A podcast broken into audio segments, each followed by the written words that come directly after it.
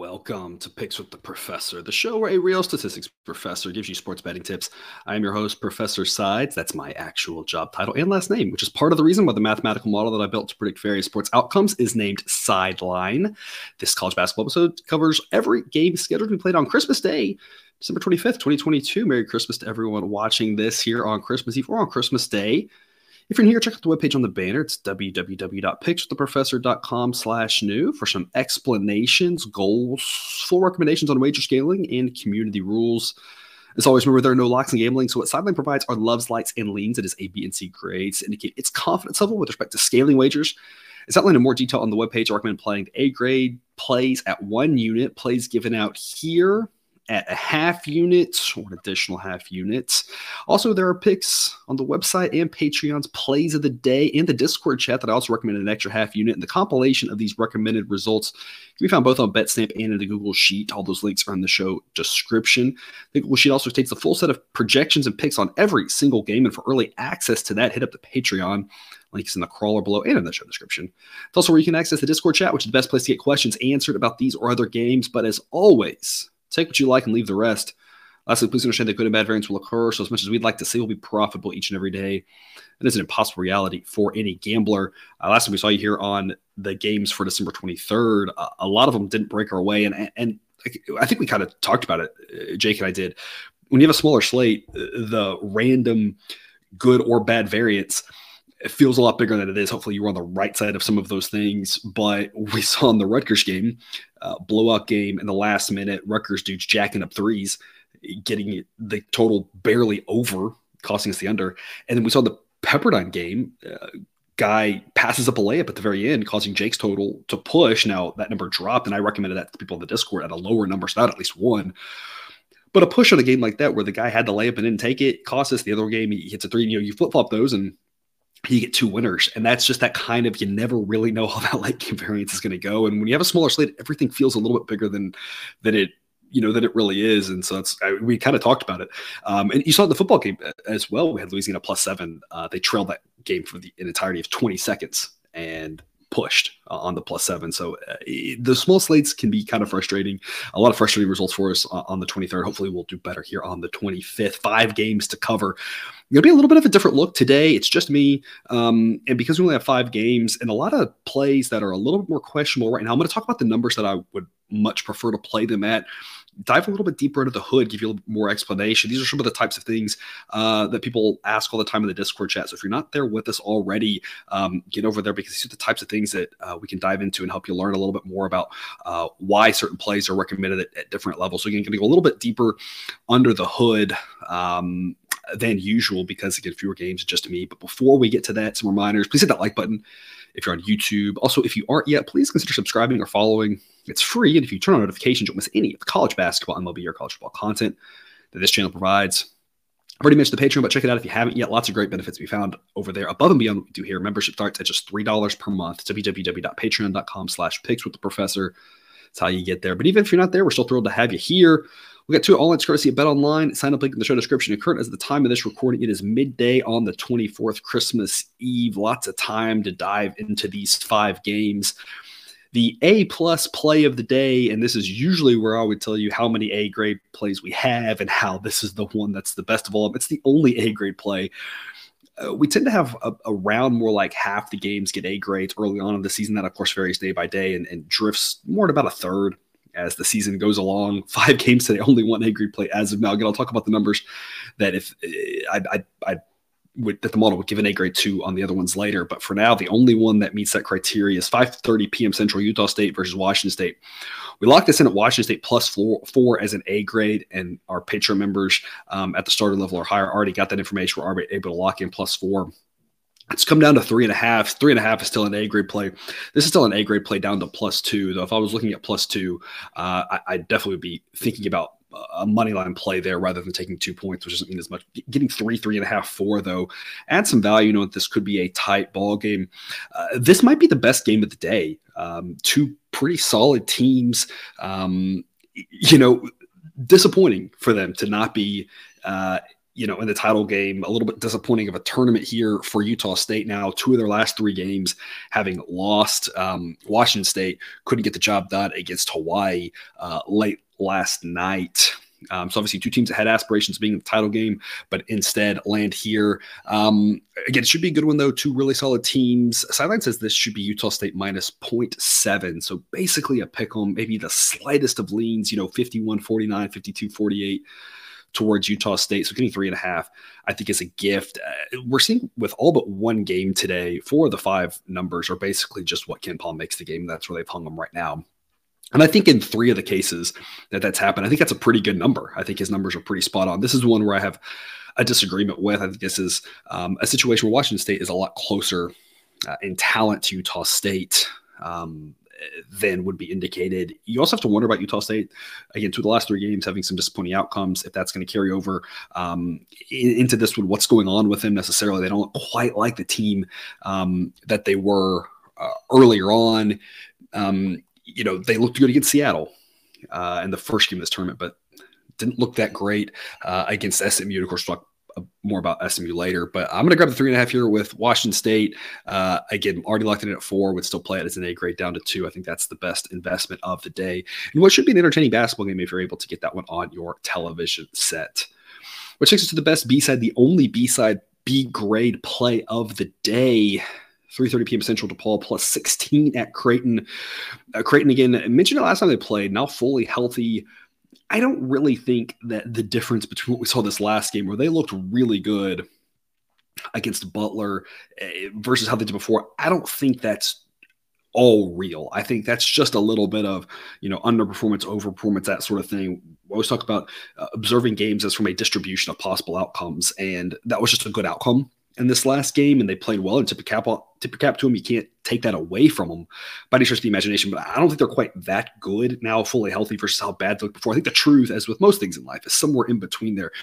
They're still a very good team, absolutely. Um, but I don't think now like all of their problems are solved. I think some of those issues they still had before are still there.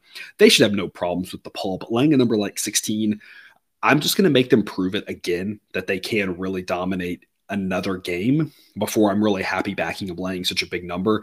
Uh, so I'm going to grab the 16 with DePaul. Sideline says this should be about 14 and a half. It's a B grade here at 16. It would need to be up to 18 before it gets up to an A grade. So unless there's just a lot of steam late chasing the favorite on Christmas Day for some whatever reason, I can't really see why it would happen. But if it does, 18s where it would be an A grade. It's just you need a lot of points here because Creighton's a much better team. DePaul's not bad. Creighton's a really good team. But I still think uh, 16 is a, a worthwhile investment, even if it's not an A grade, because of the fact that you know Christmas Day, no idea what the crowd will be like, no idea where the players' heads will be, and so it's one of those things where if you just give me a bunch of points in the back pocket, I'll take my chances, and it might be a thirty point blowout, but it might be a lazy kind of game where it's just DePaul cruises to a nice little, I mean Creighton cruises to a nice little nine point victory, and we can cash the sixteen. So I think sixteen makes sense to invest in, but again, not an A grade until it gets to eighteen. And to back Creighton, we would need it to be down to thirteen would be the number where the model would give that an A grade again, Creighton, the better team at home, should absolutely win, but 16 is just too many points. We're going to grab the 16 with DePaul. And something you'll notice there that I think is interesting, just again taking a little look under the hood, you'll notice that the the numbers that we need an A grade on both sides are 13 and 18. And the midpoint of those is not what the model projects. The model projects 14 and a half. So it's actually closer to one than the other.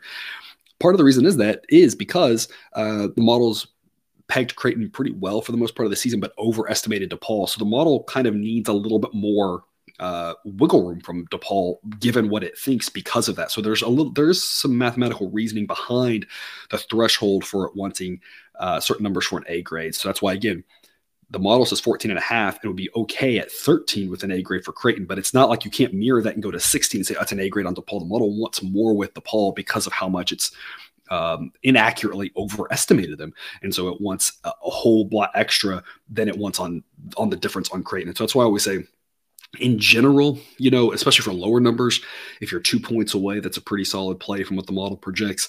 Um, as you get to bigger numbers, a lot of times three, but you can see in this case, it's not always the case because it, it needs three and a half, about a three and a half point differential from the projection to the number that we get on DePaul from 14 and a half to 18 before it likes being an A grade play. So again, it's it's not an exact, you know, two point differential, three point differential. That's a rough rule of thumb that can be used, but um, there's reasons why things are or are not A grade plays in that range. And a lot of times it has to do with how the teams performed this year um, and the model kind of saying, yeah, we've done well. We can be a little more aggressive. We haven't done well with them. We're gonna we're gonna pull back a little bit. And that's DePaul. It's overestimated DePaul a little bit, so it wants a full 18 before an A grade. But I still think 16 makes a lot of sense, knowing that we don't know where people's heads are going to be here on a Christmas Day game. Um, they're in Creighton. Which takes us to the professor on the limb of the C grade plays. There's one that I'm going to recommend before we go the other two as total plays. 2:30 p.m. Central. Iona is playing Pepperdine, of course, still back out in Hawaii now. Iona's a seven point favorite. Sideline says it should be about seven and a half. It's a C grade play because it's a pretty decent price um, in my opinion. For this one, if we could lay six with Iona, that would be an A grade. So it jumps pretty quickly from a C grade to an A grade here. Seven would be um, a C grade, six and a half jumps it to a B, and then six gets it to an A. Uh, the reason why is because, kind of like I just talked about, the model's underestimated Iona, so it wants to be a little more aggressive with him, and it's overestimated Pepperdine, so that kind of swings that balance a little bit. So it only does about a point and a half differential from what it projects to what we can get. So if this drops to six, that would be an A grade investment um, on Iona. Six and seven and eight are all pretty likely outcomes. So if it gets up to eight, I would not be on Iona whatsoever because, again, Iona's the better team they should win the game, and you just never know how it's going to play out late with fouls.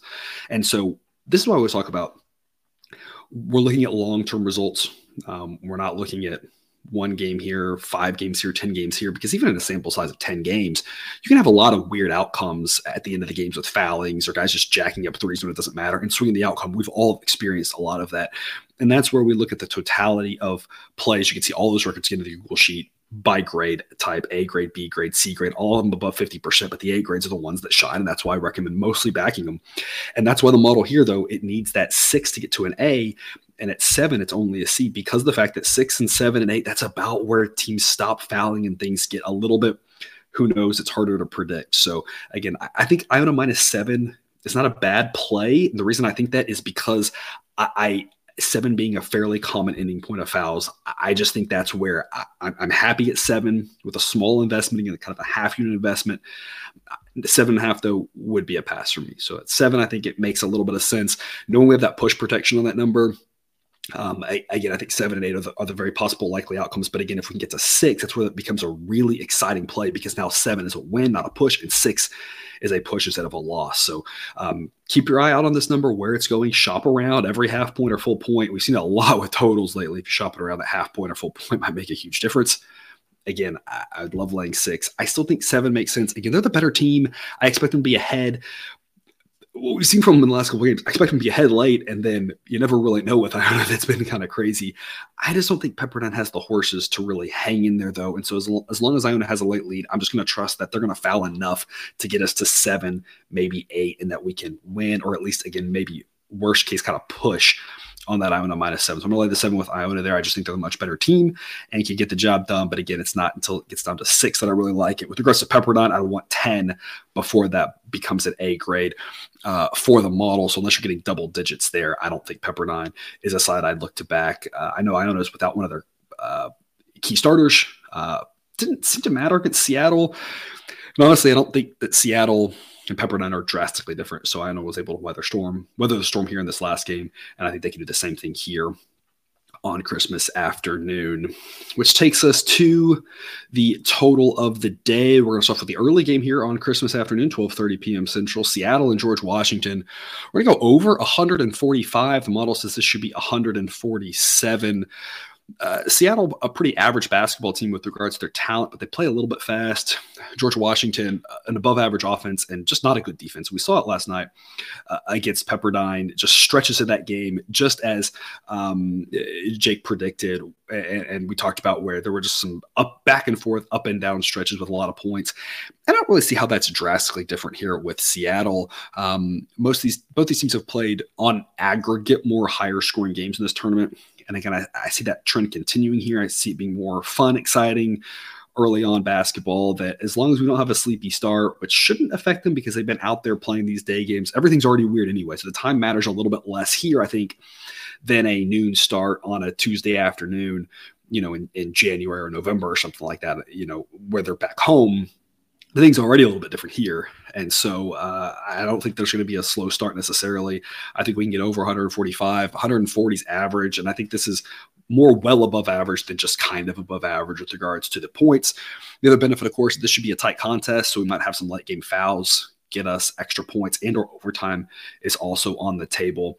This is an interesting one where I'm not really interested in playing either side at the number it is right now. If you had to do anything, I probably would grab George Washington on the money line and just say, give me plus odds in a game that I don't really know what'll happen. Sideline says it should be Seattle minus two, and the number actually is Seattle minus two.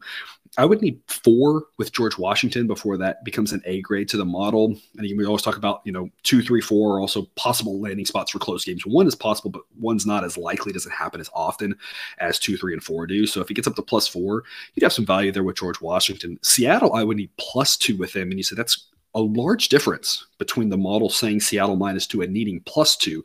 It's a four point swing, but remember, we're crossing zero, and zero is impossible. So there's no probability on zero. And because one is not that likely, um, crossing from minus one to plus one doesn't do you a whole lot of good either because teams don't often win by one at the end of the game. The way the strategies play out, they tend to win more by two and three. So we need Seattle plus two before that's a good investment.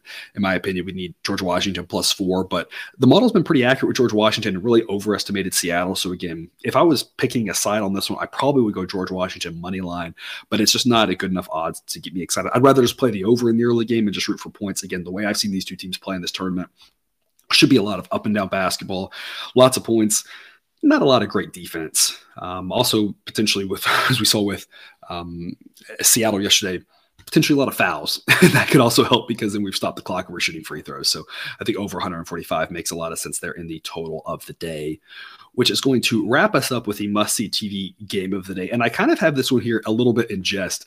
The 7:30 p.m. Central SMU at Hawaii. It's the must see TV game because you're playing for a trophy and playing for trophies are always fun. Hawaii having the chance to win their own tournament is something that I don't think anybody really saw coming. SMU coming into this tournament was three and seven and rated by all accounts at average at best. And if you go to ESPN's predictive ratings, they have a, a quality rate, or no other websites do. I believe Team Rankings has something similar. Um, I know of a few other sites that have something like this. But if you just look at ESPN's quality rater for like interesting games, that they give each game a metric. and It has to do with how good the teams are and how close the game should be. It kind of takes the interaction of that. This is the worst game of the day. I just think that's hilarious because this is the championship game for this tournament. But it kind of makes sense because you know the Utah States, uh, Washington States, and Ionas are, were the three teams that we thought were the best three teams coming in. Didn't make it here. SMU again, three and seven coming in. They've played great, and this is where it gets really interesting because in all of these games in this tournament, you know, you've got two teams that have lost twice and two teams that have won twice, and now the two teams that have won twice. If you're backing one side or the other, you have to be betting against some team that's looked good. And so it's a little hard to say you should bet against SMU because they've looked so good, but also it's a little hard to bet against Hawaii because they've looked good too, right? And the same thing on the opposite with the two 0 and 2 teams. So there's always that like mind game you have. And you have it in the tournament as well with conference tournaments or March Madness where all the teams that are left have been winning. And so you have to now predict someone's going to lose. And that sometimes is a little bit tougher to do because you've just seen them win, right? So you have to kind of get out of that, kind of just say, on the whole, how good are they? I still don't think this SMU team is that good.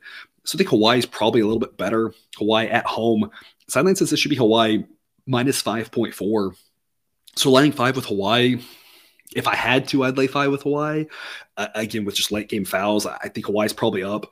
But there's a lot of ways that Hawaii wins this game by two, three, or four. So I don't really think it's the best investment um, to wrap up here, your Christmas night, what I think the better investment is just going under 134. So I'm it should be 132, 132 and a half.